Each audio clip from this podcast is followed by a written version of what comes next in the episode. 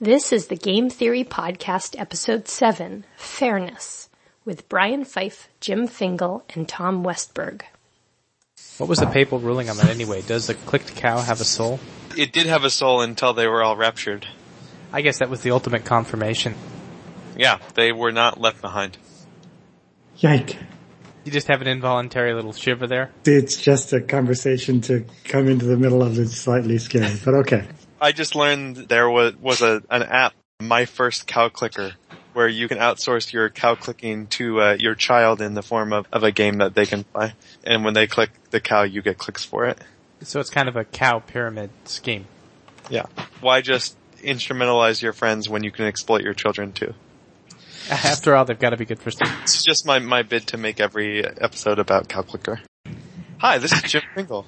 I'm Brian Fife. I'm Tom Westbrook. This is the Game Theory Podcast. Today we're talking about, what are we talking about, Tom? Fairness in games, ever elusive.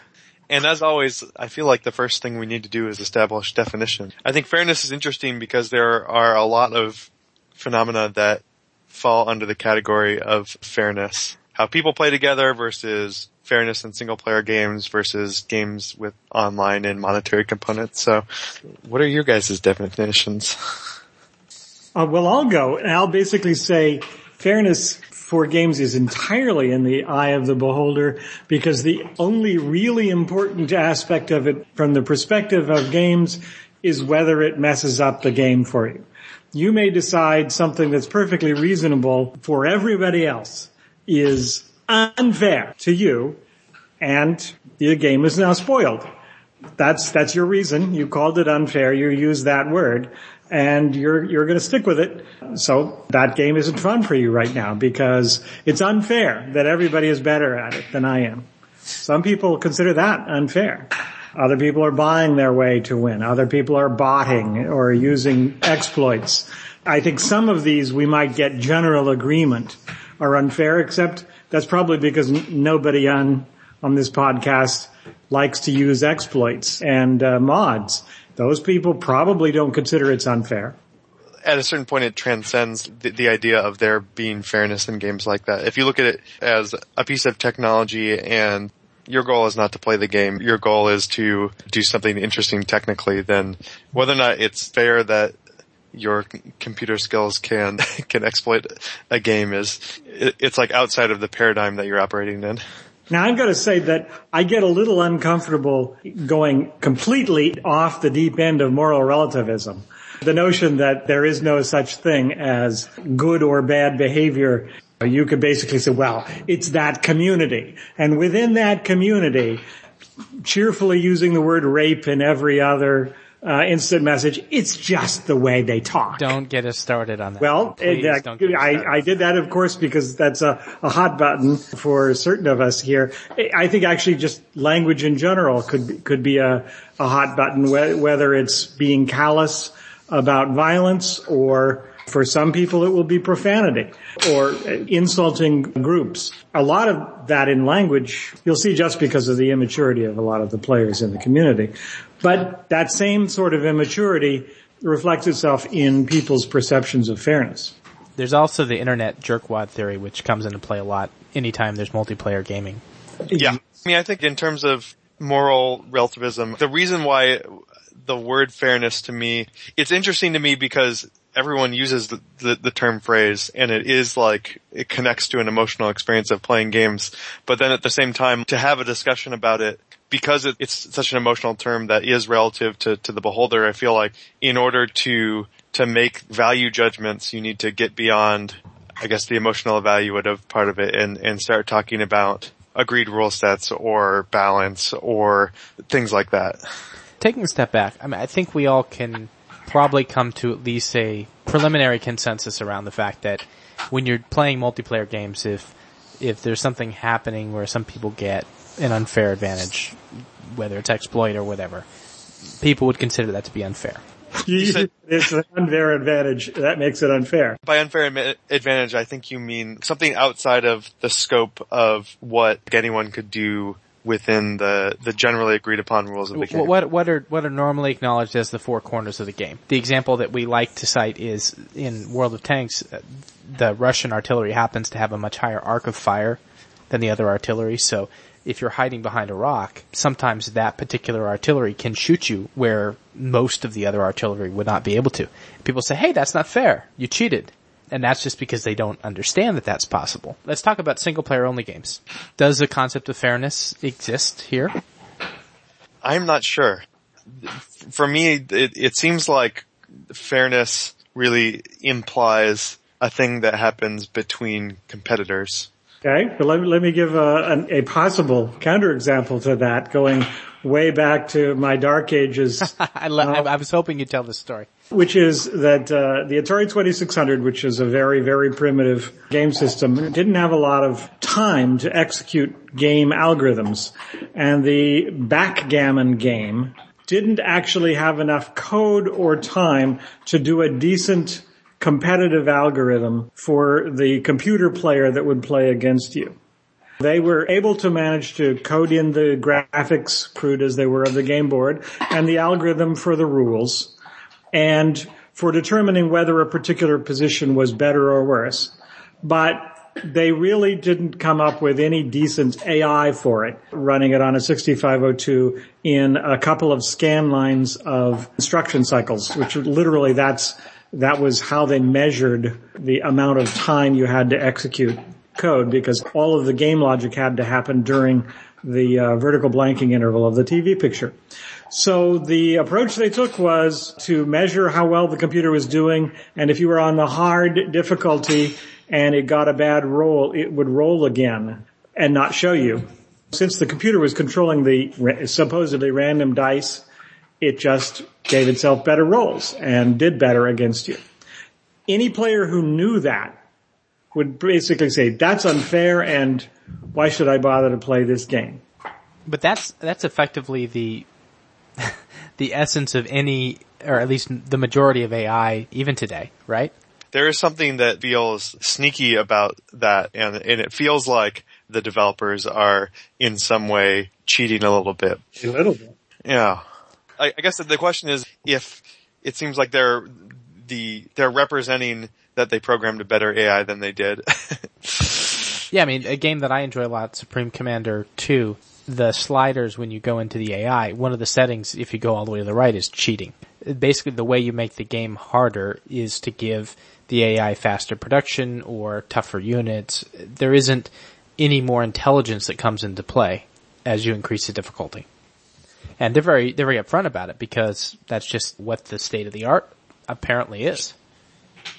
RTS AIs are very, very hard.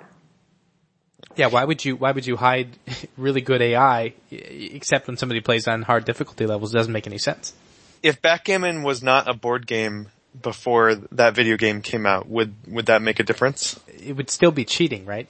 Or, or have unrealistic luck. You could simply say, oh, it has hidden rules you don't know about. You could say that about Halo. Uh, the, the amount of damage a given weapon can do and where things can hit, that is completely programmed by the game designers and it is a part of the definition of their game world.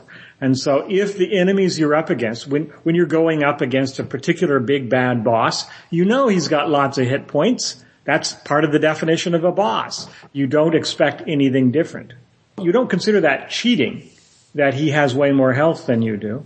You consider that just an obstacle to overcome. That's part of the definition of the game there. In the case of, of backgammon though, the definition of the game, as you said, was set before and everybody's supposed to understand those rules and the implicit part of those rules is that the dice are random. When you talked about the strategy game for the TurboGrafx 16, Right, the military madness. Now that one, it just simply became obvious that when you played against the AI, the AI always had essentially better starting positions.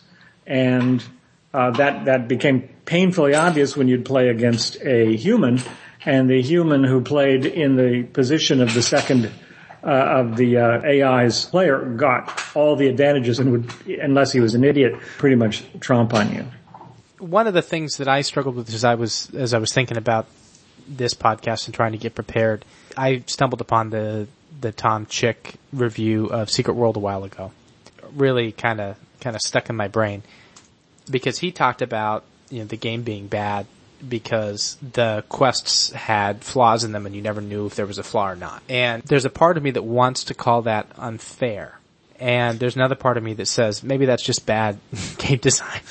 and we should just call it that. maybe it it's that. broken, yeah. Yeah. I'm gonna go for broken or buggy. Yeah. But I guess it, it's like it's getting back to this idea that if if you paid for the game and it's broken or buggy, there is a feeling of unfairness in the, the sense that you thought you were getting something and it was represented that you were you were getting something, but it turns out that that's not the case, or where one was pulled over you. Yeah, hey, it's not fair. They showed they showed trailers of flying griffins, and it turns out that's just a cutscene. I don't actually get to fly a griffin in the game. That's not fair. That's marketing. Yeah, but it's like the the same It's a bet- emotion it's a represents betrayal the, of trust. It's a the idea betrayal of of trust. of trust. Yeah. Yeah. betrayal of trust and like violation of of rules are very different things, and yet the, it sort of like evokes the same motion. The rules exist because of a, a, a set of you know kind of implied trust, but they are they are not the same thing, right? Mhm. So can a single player game be unfair? I don't know. I, I think that, that the example of the dice roll in the computer version of backgammon is that that is a very good one because if a human did that with a dice, that would clearly be cheating and unfair. And you have expectations of the implied world, which is that this is a simulation of a regular physical backgammon game. That's probably the betrayal of trust there. And I, in some ways, I think we are equating betrayal of trust with with unfairness here. There, there, there are at least it's certainly related. I want to segue here because I was thinking about something that you said earlier today, Tom, when you were talking about, and, and I interpreted this as looking, when you have a game like backgammon, the rules are, are pretty simple and everybody understands them. And you could sit down with this Atari game and tally all the rolls and eventually you'd be able to determine that the probabilities are out of whack. Right. But with modern games, MMOs, whatever it is, not only are the mechanics of these games extremely complex, it's also the case that they're often intentionally not published. And the only way that people come up with these things on wikis or guides or whatever the heck they are is they reverse engineer the whole thing. And I guess where I'm going with this is at, a certain point it becomes impossible for somebody to determine that this cheating is going on, if in fact it is.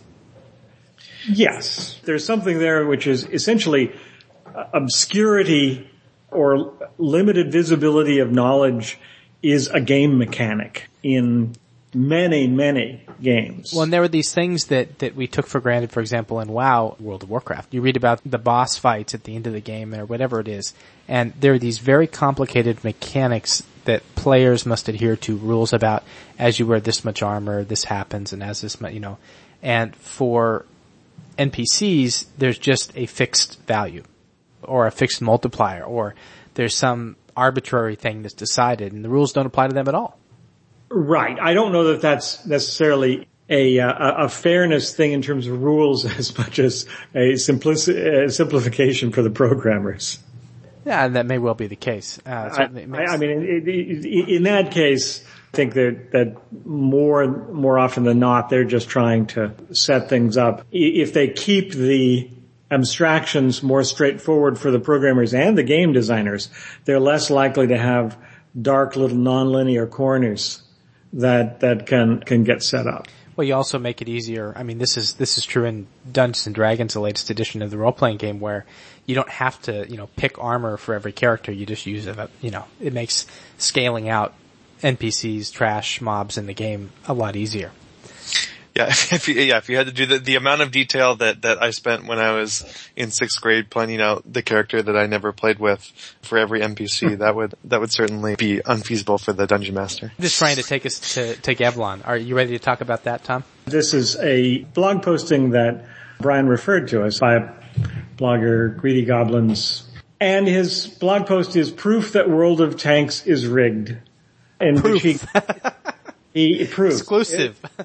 So and then he immediately, in the second paragraph, he says, the title's misleading because I don't and can't have real proof. But then he goes on to assume he does. His basic premise is that World of Tanks, which in which uh, uh, matches of 15 versus 15 players are set up by the computer, the algorithms to set up the teams are deliberately set up such that people who are very good will be placed with complete idiots to lower the averages of the good people and to raise the averages uh, of the idiots and therefore improve their self-esteem and make them want to keep playing. And so we're then that the, the overall goal of the uh, matchmaker is that everybody should be right at 50% win-loss ratio. And this is why you're hot stuff in the game if you have a win ratio of 52 or 54 or something like that. Right. Well, so it's the idea that that's, that's bad because really in an ideal world, it would be good enough to pit you against players that, at your level of difficulty so that you'd have a 50-50 rather than taking the cheap route to throwing noobs on your team. The point that he was arguing was that the game actually would make you miss shots in order to make you lose if your number was up. But I think there's a bigger question of does a game where you win half your games and lose half your games, you know, end up in the right place for people? Well, he also went into the notion that uh, a potentially better way of setting up the the matchmaking would be to have tiers of ability, and it would pit the best players against the best players for all 15 slots. Well, this is what League of Legends does. And the worst players against the worst players. But the interesting thing about that is if you had pretty much infinite players, all on a bell curve. I can't prove this statistically. I'm not particularly good at that. But in the limit, it seems to me that you would end up with everybody in every league at 50%. Because by definition, you have infinite players to put against you and your league is going to be put up so that they are identically good at the game as you are and everybody runs at 50%, which is the, the thing he hated. You, are really not gonna solve the problem by moving that way. I, I think his idea was probably, oh well, but I would know that I was in the elite league. And so if I'm, if I lose fighting the, the best people in the, in the game, and particularly if the leagues are ranked. So everybody knows, yes my league is the top league and I only have 50% in that. That's okay. That's essentially what he wanted to be able to do. And that's, but that is not how the matchmaking system works. So he was, he was superior, but then he was stabbed in the back is, is what, what he's saying. He, he did to, to be very unhappy because he would say the rest of our team, the AFKers and the bots and the leeches hiding in the corner. And so he clearly has a, a great deal of contempt for anybody else randomly thrown onto his team. Well, he's also an Eve player, and so he kind of has that propensity to want to kill brutally anybody that uh, crosses him. I I just go out on a, a limb and say. Yeah, I will say by the way, I took his recommendation about the Marder II, and it's pretty impressive. It's a fantastic tank to to drive. Uh, off topic. I feel like in order to keep up on these podcasts, I'm going to have to start playing World of Tanks. We're wondering when you'll catch the hint. Either that or we're going to eventually run out of things to talk about on it. And then I'm going to be too late and I'm going to be talking about it and you're going to be ready to, to move yeah, on to. Yeah, yeah, yeah, old news. it's, it's like, guys, like really the, the newest patch to Farmville is so good.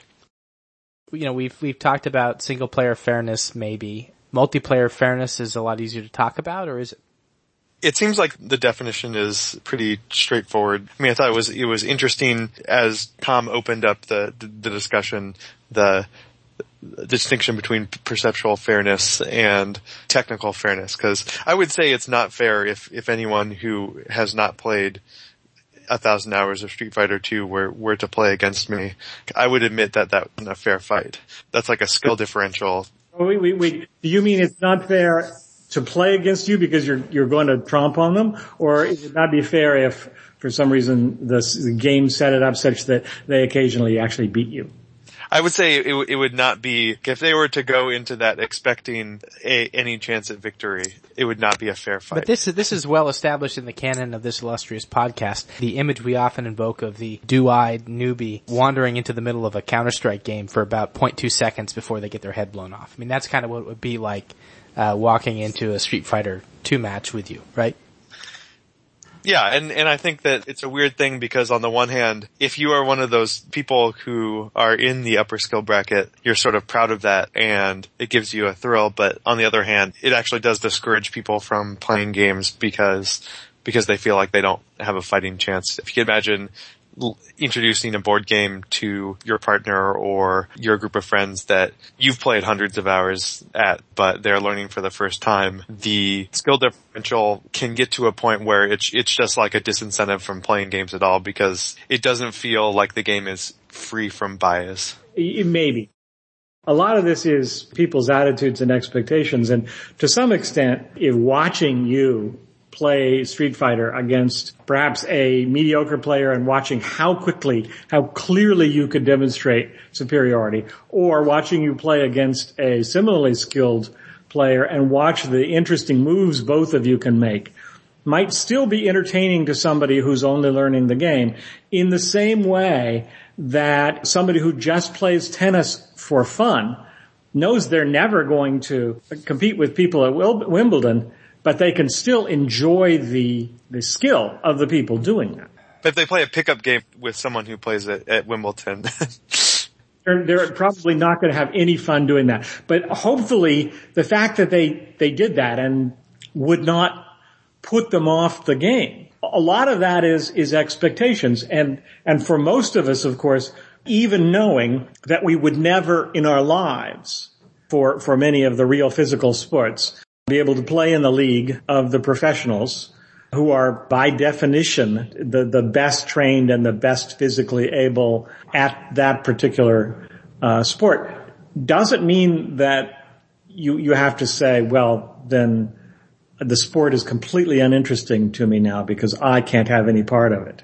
Well, when when Siracusa talked about games on his podcast, he used tennis as an example where he said, if you play tennis, even if you've only played a few games, you have a much deeper appreciation for what has to go into the game to do what these professionals are doing versus if you've never played before at all. I believe that. And by the way, I also believe there are, are people who would look at tennis or any game or sport and come to the conclusion that they weren't instantly going to be able to be competitive or whatever and throw down their racket and walk off the court and give up and so forth. And I submit in a non-moral relativistic way that those people are broken and I don't want to talk about them. well, yeah, I mean, the point that we started out with that that emotion is relative and depends from person to person. That doesn't stop us from evaluating the, the claims or the behaviors, either of the people who throw down the rackets or the pool sharks of the uh, the video game world. Speaking of rackets, Brian brought up the badminton controversy, the uh, Olympics teams not playing to win in, in the context of fairness. I'll let you go with that. Sirlin.net. Yeah, so there's David a, Sirlin is a game designer from California. Yeah, so there's a, there's a website, Sirlin.net, where a guy blogs about games. And he had a really interesting response to the controversy in this year's Olympics where badminton players were intentionally losing to seed themselves better for matches in the future and they, they eventually got kicked out of the game for unsportsmanlike conduct. What he said as part of this was, uh, he's a guy who's run a lot of, I think, Street Fighter tournaments or something like that, and talked about the way that, you know, anytime you're not motivating people to play to win, it's your fault, not theirs, if they are motivated to throw a game. I think that was kind of the, the essence of his article.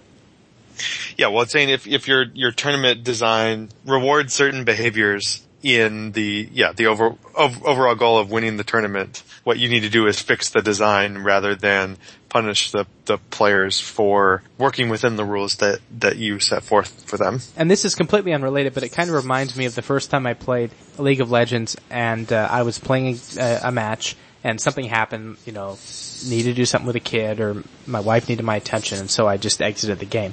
And I got an email from the game they said, you know, that's not a very nice thing to do, and if this keeps happening, we're going to have a real problem here. Not finishing a match, and and compare that to And I know there are big differences in AI and what's possible, but compare that to Left 4 Dead, where you just hit escape and your character goes on autopilot. And what a great way to design a game. There really are no hard feelings if you have to step away for a minute. If you can do it, and but the problem is left for there is. Now I understand that there's an AI difficulty level difference there. AIs compensate for the fact that you don't even start out with four people. Yeah. Uh, whereas, as as we know, any of these RTS AIs are going to be inferior, and your team is disadvantaged because you decided to do that. I actually think that was a reasonable reaction for the the game designers to do it. The badminton post is, I think, a, a really interesting game designer centric view that everything about the game is a rule set designed by the game designer and the game designers don't always make all the best choices and the players are going to essentially like water through cra- seeking craft going to try to min-max their way to the best way to the goal you set which is in the case of the Olympics, the gold medal. And so the metagame outside a specific badminton match, the metagame of the ladder was another part that nobody really considered to be part of badminton, but was set up poorly and would cause people to make these choices. Now, this is not really in some sense about fairness of, of somebody breaking specific rules literally, but you could say that there is something about the integrity of the game that is violated by that. And I think that's why people didn't like it. Uh, there's an interesting similar example to this, which probably sounds worse than the, the throwing the game in badminton to get good opponents, which is in, in the book Freakonomics. And it discusses the, uh, again, the ladder for sumo wrestling in Japan. And the the particular rules are pretty arcane, but it, it turns out that late in the season, particular wrestlers may have enough wins that it's very clear that they are going to stay in the league. The, the, only a certain top in of the group will continue on next year. Or they've qualified for playoffs or whatever the equivalent is. Or, or actually, it, it's it's qualified to play next year again, be in the sumo league at all. Uh, otherwise, you're you're bumped out, and new new blood comes in to the bottom part. But then there are people who are right on that edge. They may drop out down, or they or they may have enough wins to stay in for next year.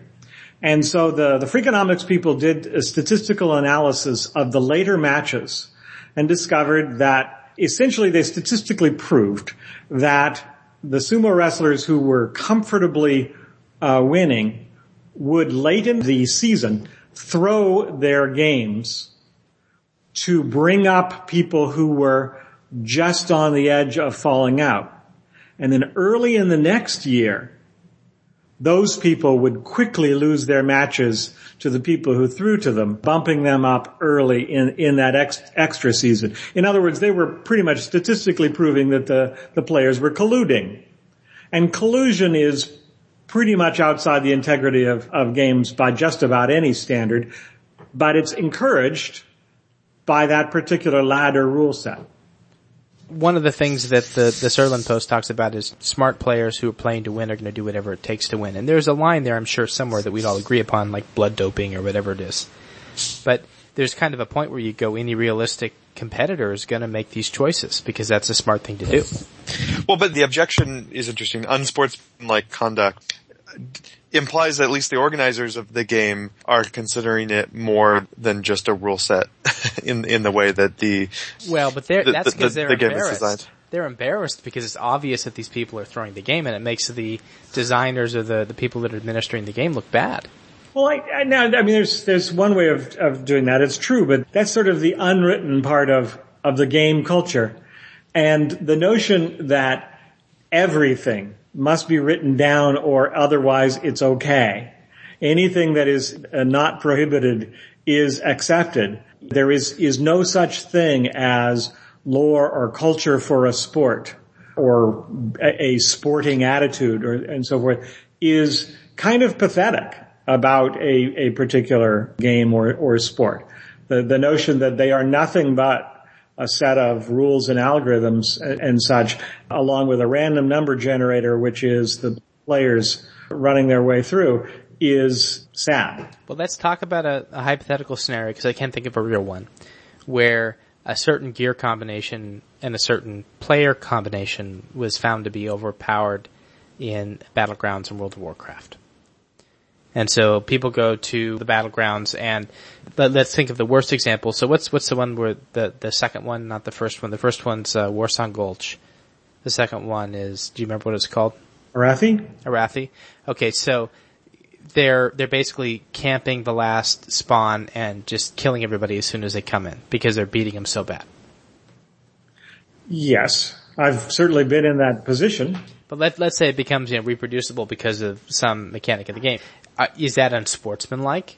Are those players wrong? I mean, certainly it's fun for a while, and there's always that sense that it's not going to last because they're going to patch that.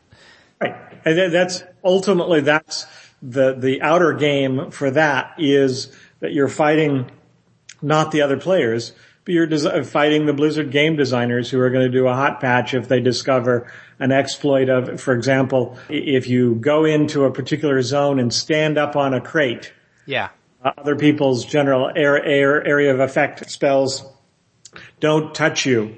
Uh, or the early World of Warcraft things of, of uh, players with pets that would attack when attacked that might be set off by you using a spell that was otherwise not considered aggressive and so it caused the somebody else's pet to attack you and cause all of the guards in the the uh, zone to go and attack you even though somebody else initiated it. Those are pretty clearly exploits which need to be fixed.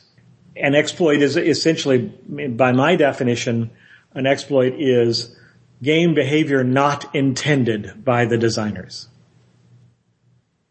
And it's unfair. Well, that's, but, but game behavior, there's lots of game behavior not intended by the, the designer that is like, ends up being awesome, right? but game behavior not intended by the designer that is used for a competitive advantage. Um, well, whole whole game mechanics have emerged, and I can't think of an example, but whole game mechanics have emerged because of this kind of thing, and like weird game cultures develop because of things like that. But let me let me point out something about this though. Pretty much what we're we're, we're doing here is it's, it's like insider trading. There's only an advantage if you know it and the other people don't.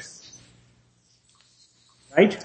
If you're the first one to jump off on that crate and, and be in the, the, the magical position that you can't be hurt or whatever, then then you're there and you can have your fun and so forth. Everybody else will just move away from you or whatever is necessary so that you don't have fun anymore. But the noobs who don't know about it, they're going to come up and you're going to kill them right away. Ha ha ha ha.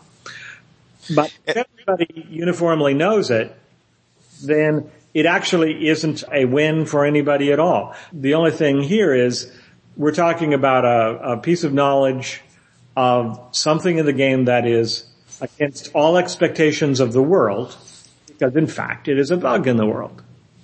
Yeah, and that's different from you having you having access to or knowing strategies that is not common knowledge in the world.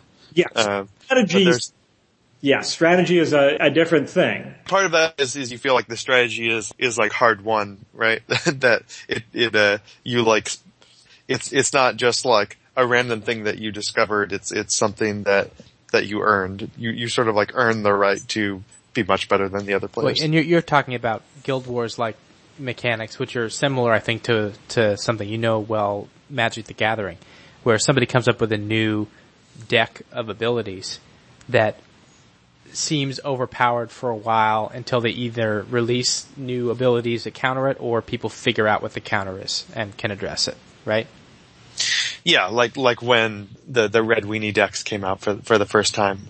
I think I may have mentioned that before. Like it wasn't shared knowledge until that happened at a few tournaments. That somebody uh, cleaned and, house seriously.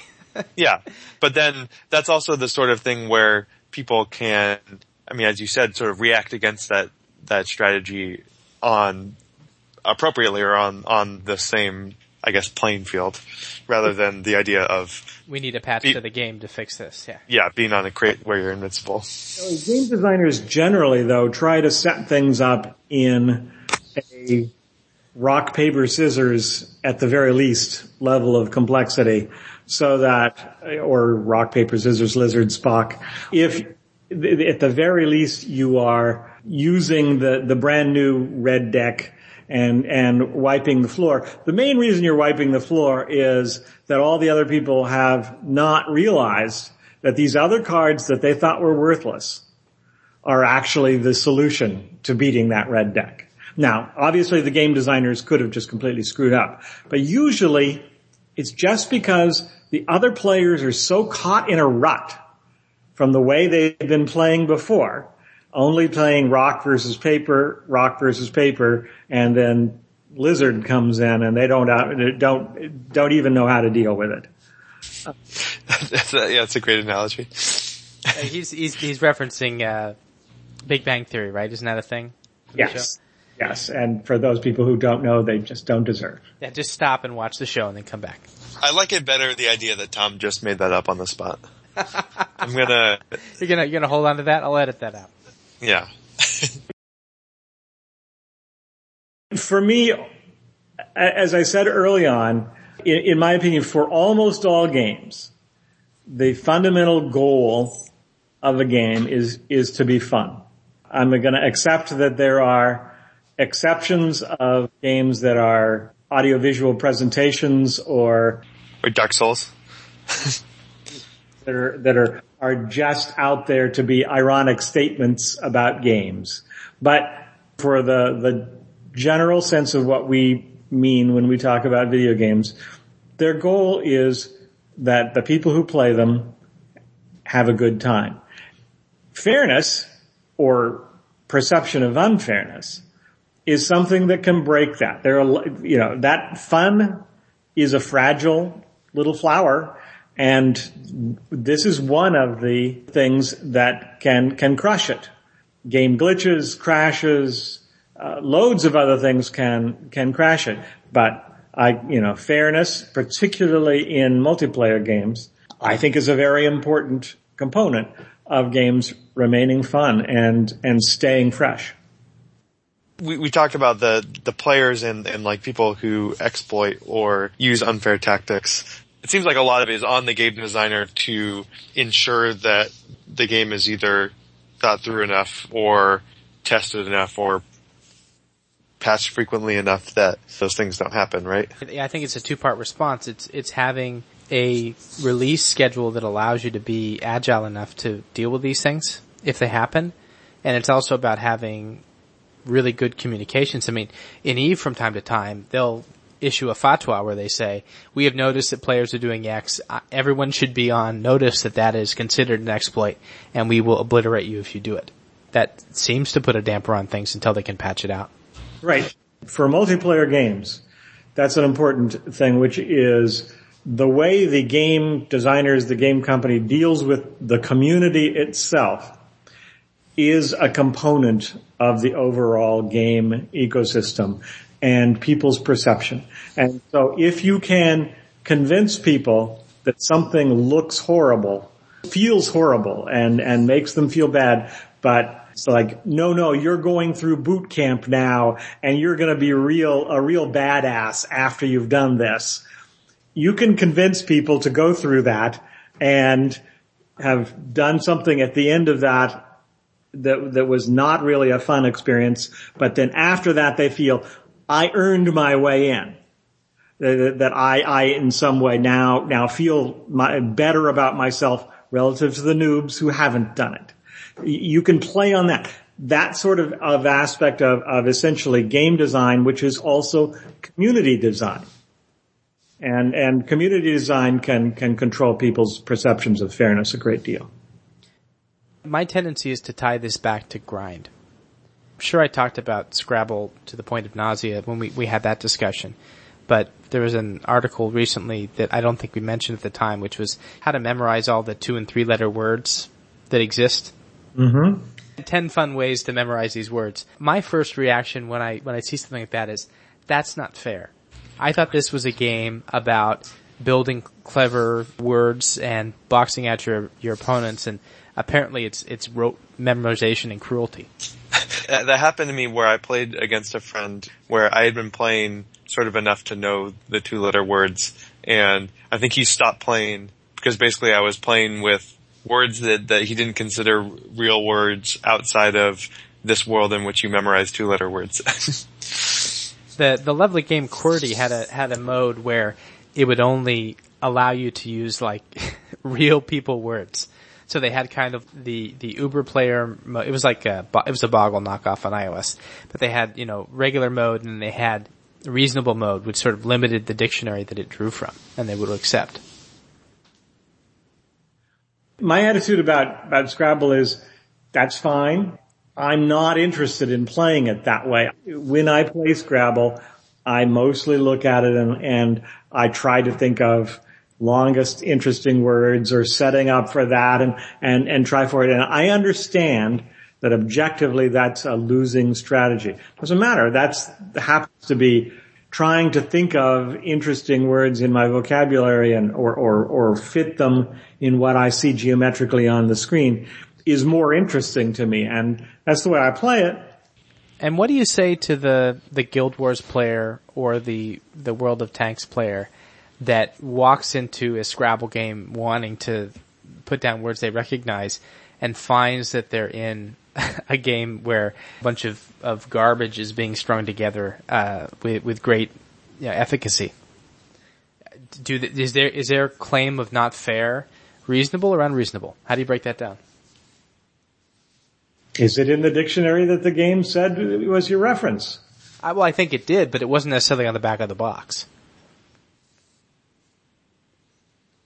Is it unsportsmanlike to memorize the two letter words? A reasonable person walks into that game and says, I thought it was going to be about this and I, that's not fair. I, I feel cheated. They- They're the whiner. Is that your take? Yes. well, I can, I'll report back to, to my friend, uh, on that. I think he'll be, I'll be happy to gloat. Yeah, Tom, Tom, you- Tom would be happy to call him and tell him that he can stuff it. Or she. I'm fine with you saying, if that's the way this game works, I'm not interested in this game. Isn't that a, kind of implicit that if you don't have a large vocabulary, you're going to have trouble with Scrabble? I'm, I'm trying to talk about something that's not Scrabble and I don't know what it is. Okay. Memorizing the two letter words is like analyzing and optimizing your, your badminton game in that it's, well, I guess not for top Scrabble players, but for casual Scrabble players is something that was sort of out, outside of the, the implicit play for, for fun sort of. Like, listen, if you want to get a gold medal, you need to lose this next round. That's, that's how you get a gold medal. But a, a reasonable person would say that's not, that's not, that's not fair, but then, oh, I, I like fantasy worlds. I enjoy running around the countryside as a, as a rouge and backstabbing evil orcs. That, Right. that sounds like fun. Okay, join my 40 man raid. Okay, so tell me about your rotation. You know, how, how effective, how efficient is that? Th- uh, wait a minute, that's not the game that I signed up to play. Right. Except it is, And, and I've invested 80, you know, 80,000 hours in it at this point. and now you're telling me that it's this? I'm telling you that once you get into the rating, I think your, your im- implication here is that you're a noob.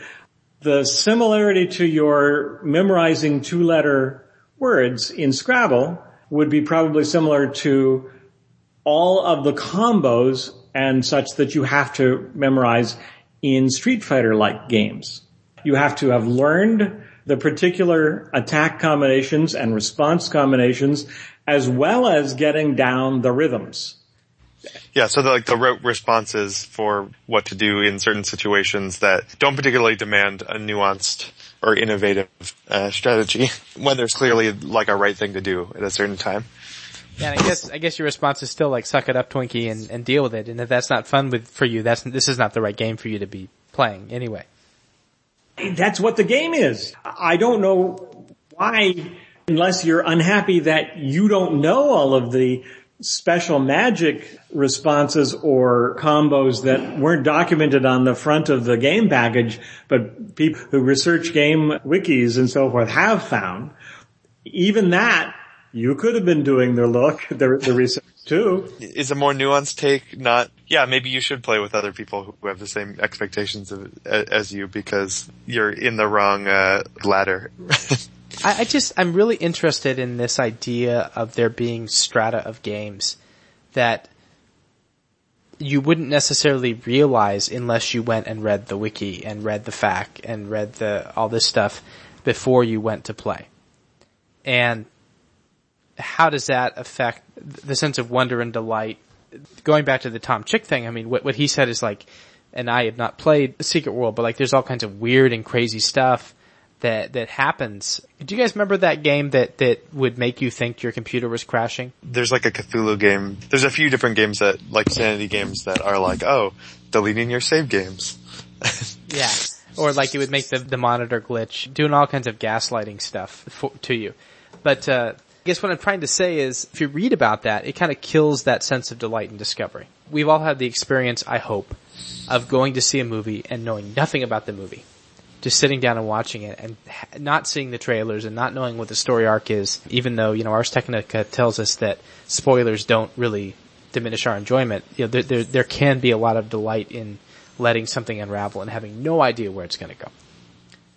Your attitude of, well, you should have known before you, you sunk into this game only works for a player that's going to play that way.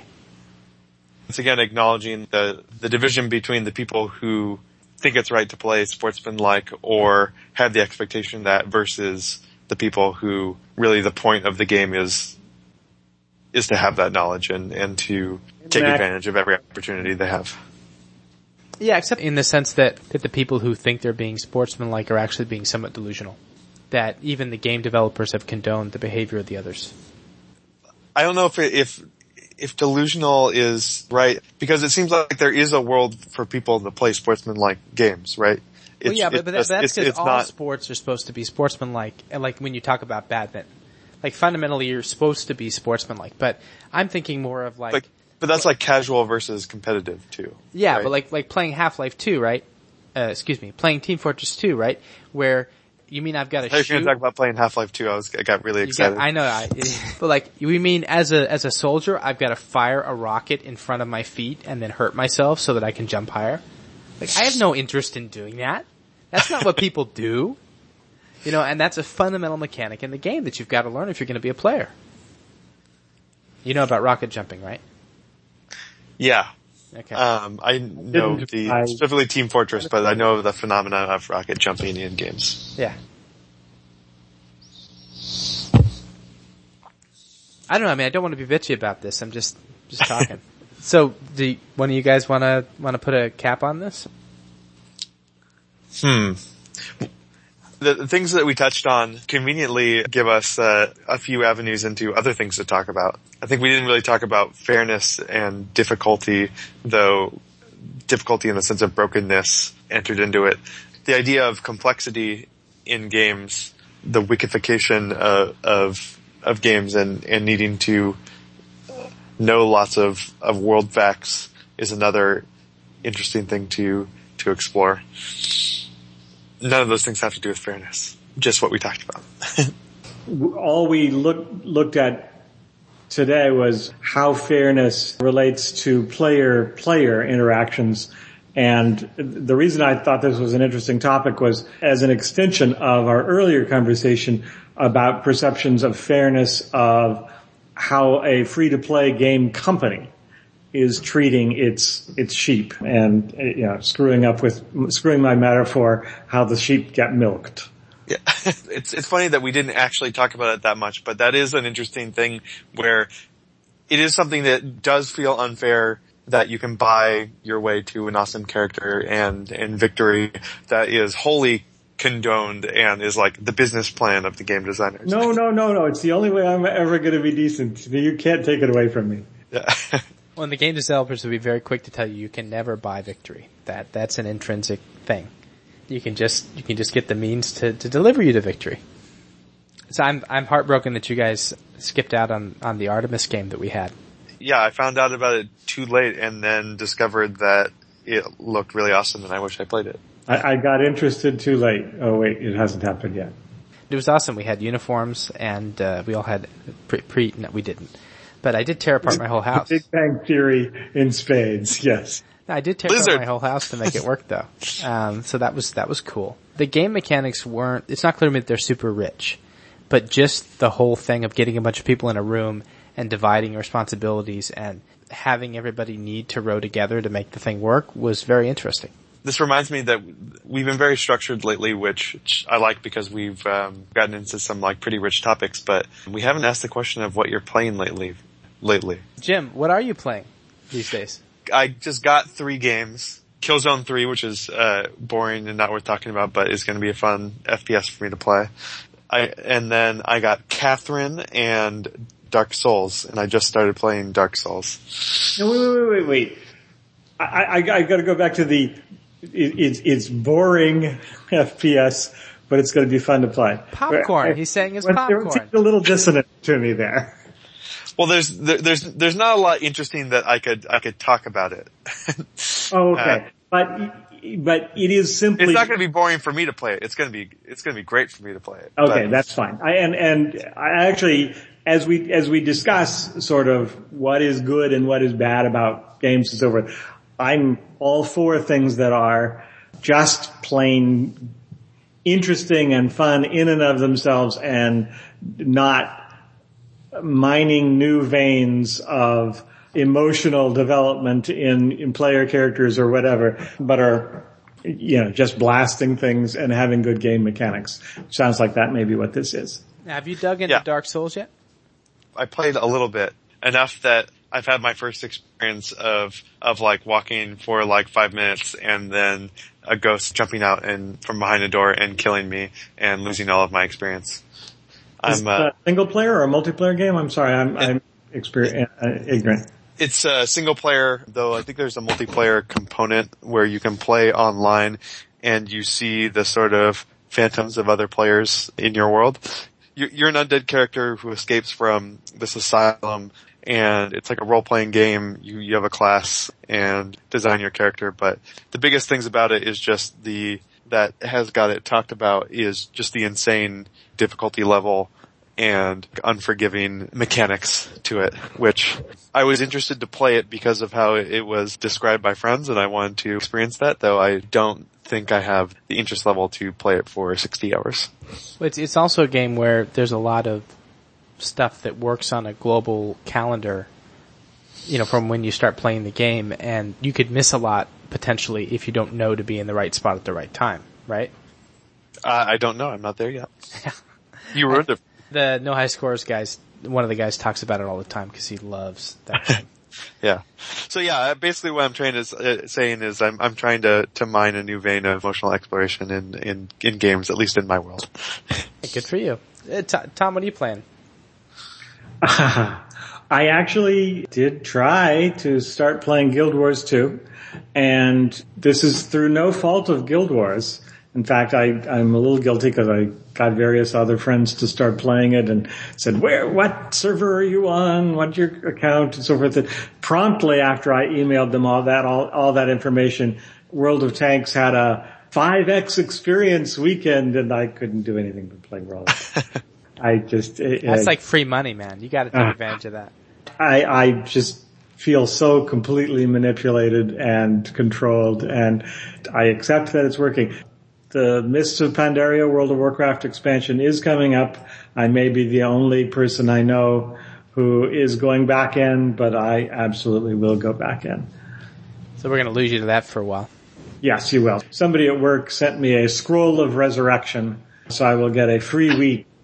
This is actually slightly uh, reflective of desperation. I don't know. The scroll of resurrection not only gives me a free week, but when he gets enough people to come back in, where I actually their friends actually pay for at least a month, he gets extra stuff as well for having conned me to come uh, coming uh, back in and so forth. I also can use the scroll of resurrection to take any of my characters and bring them up to level 80. But Tom, that's not fun. You can't do that. Now, I'm not particularly interested. I have several characters at level 80 and, and so forth. All, eh, But one of the other things it does is it also allows me to take any one of those, that, that character that I, I level up and bring it over to his, my friend's server. Oh, do a free transfer. They're doing lots of very smart things, but in some ways, just about everything you, you, you read about them doing another interesting inplay that they're doing is that for the low level regular player versus environment zones, they're apparently merging servers on the fly. Similar to the way battlegrounds Oh, so they're shared instances. In groups, they're, they're sort of instances. Yes, they essentially say, uh, such and such a zone is very low population on all the servers. So these five servers together are just sharing that the same way they would in a battleground. I think it's brilliant. Cool uh, design, uh, very cool design, but it also reeks of decay, right?